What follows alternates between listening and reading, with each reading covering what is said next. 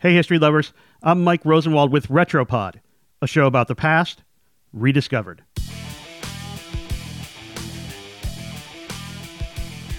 Women have been a dynamic force for social and racial justice throughout our history. But it wasn't until well into the 1970s that a woman led a major civil rights group. That woman might not be who you'd expect. Her name? Elaine Brown. And in 1974, she became the leader of the revolutionary, militant, and at the time quite male dominated group, the Black Panthers. Brown's rise to the head of the Black Panthers was rather improbable.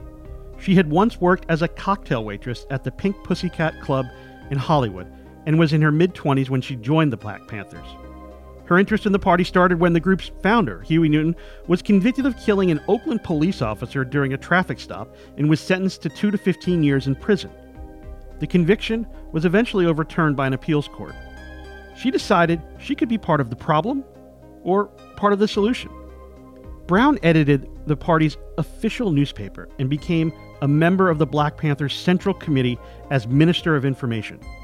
She worked her way up, becoming a fearsome presence. And when Newton had to go into exile in Cuba to avoid charges of killing a 17 year old prostitute, Brown took over. In August 1974, to mark her appointment as leader, Brown summoned members to a meeting in Oakland. A woman was taking charge of a group with some seriously strong willed men, and it was quite a spectacle, especially after Newton's previous alleged misdeeds against women. Surrounded on stage that day by Black Panther security guards, Brown looked out into the audience and with two succinct sentences took her place in history. She said, quote, I have all the guns and the money. I can withstand challenge from without and from within.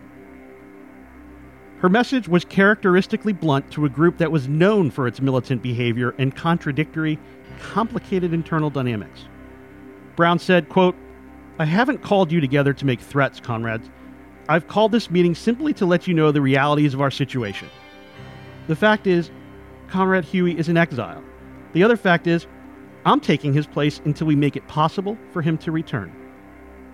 She warned against a coup, saying, quote, My leadership cannot be challenged. And she meant it. During her tenure, Brown installed women in key administrative positions, even though that evoked outrage from some men in the group.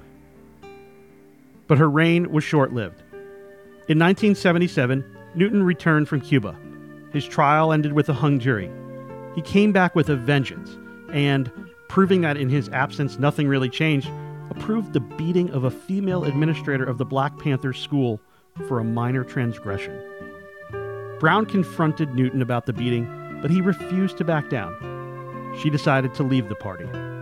Today, she's still around and still fighting for social and criminal justice reform. I'm Mike Rosenwald. Thanks for listening.